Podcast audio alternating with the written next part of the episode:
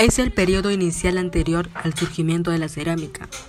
Ocurrió aproximadamente alrededor del año 2000 antes de Cristo. Este periodo también se llama precerámico o acerámico. Etapas. Periodo lítico. En este periodo el hombre es cazador, recolector, nómade, se agrupa en bandas y hordas, se refugia en las cavernas, cuervas y ramadas, se viste con hojas y pieles de animales.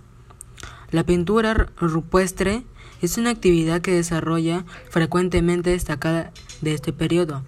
El hombre de Paiján, 8000 a.C., en el valle de Chimaca.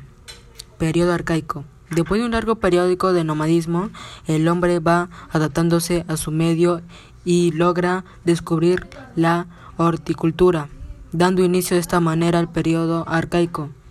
Las primeras manifestaciones de la agricultura se halla en el departamento de Cajamarca con el hombre de Nancho, 7000 a.C. Además se inicia la domesticación de animales, la construcción de aldeas, chozas, de pajas y arbustos. El periodo arcaico se divide en dos partes, periodo arcaico inferior, llamado también como arcaico temprano, periodo arcaico superior, llamado también arcaico tardío.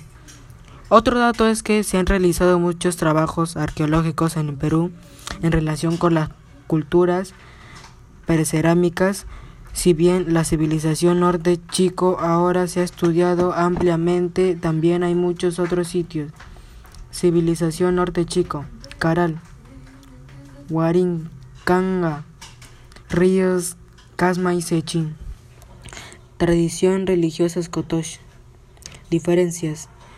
Horticultura, trabajo, trabajo y cultivo de las huertas. Agricultura, cultivo de la tierra para obtener frutos.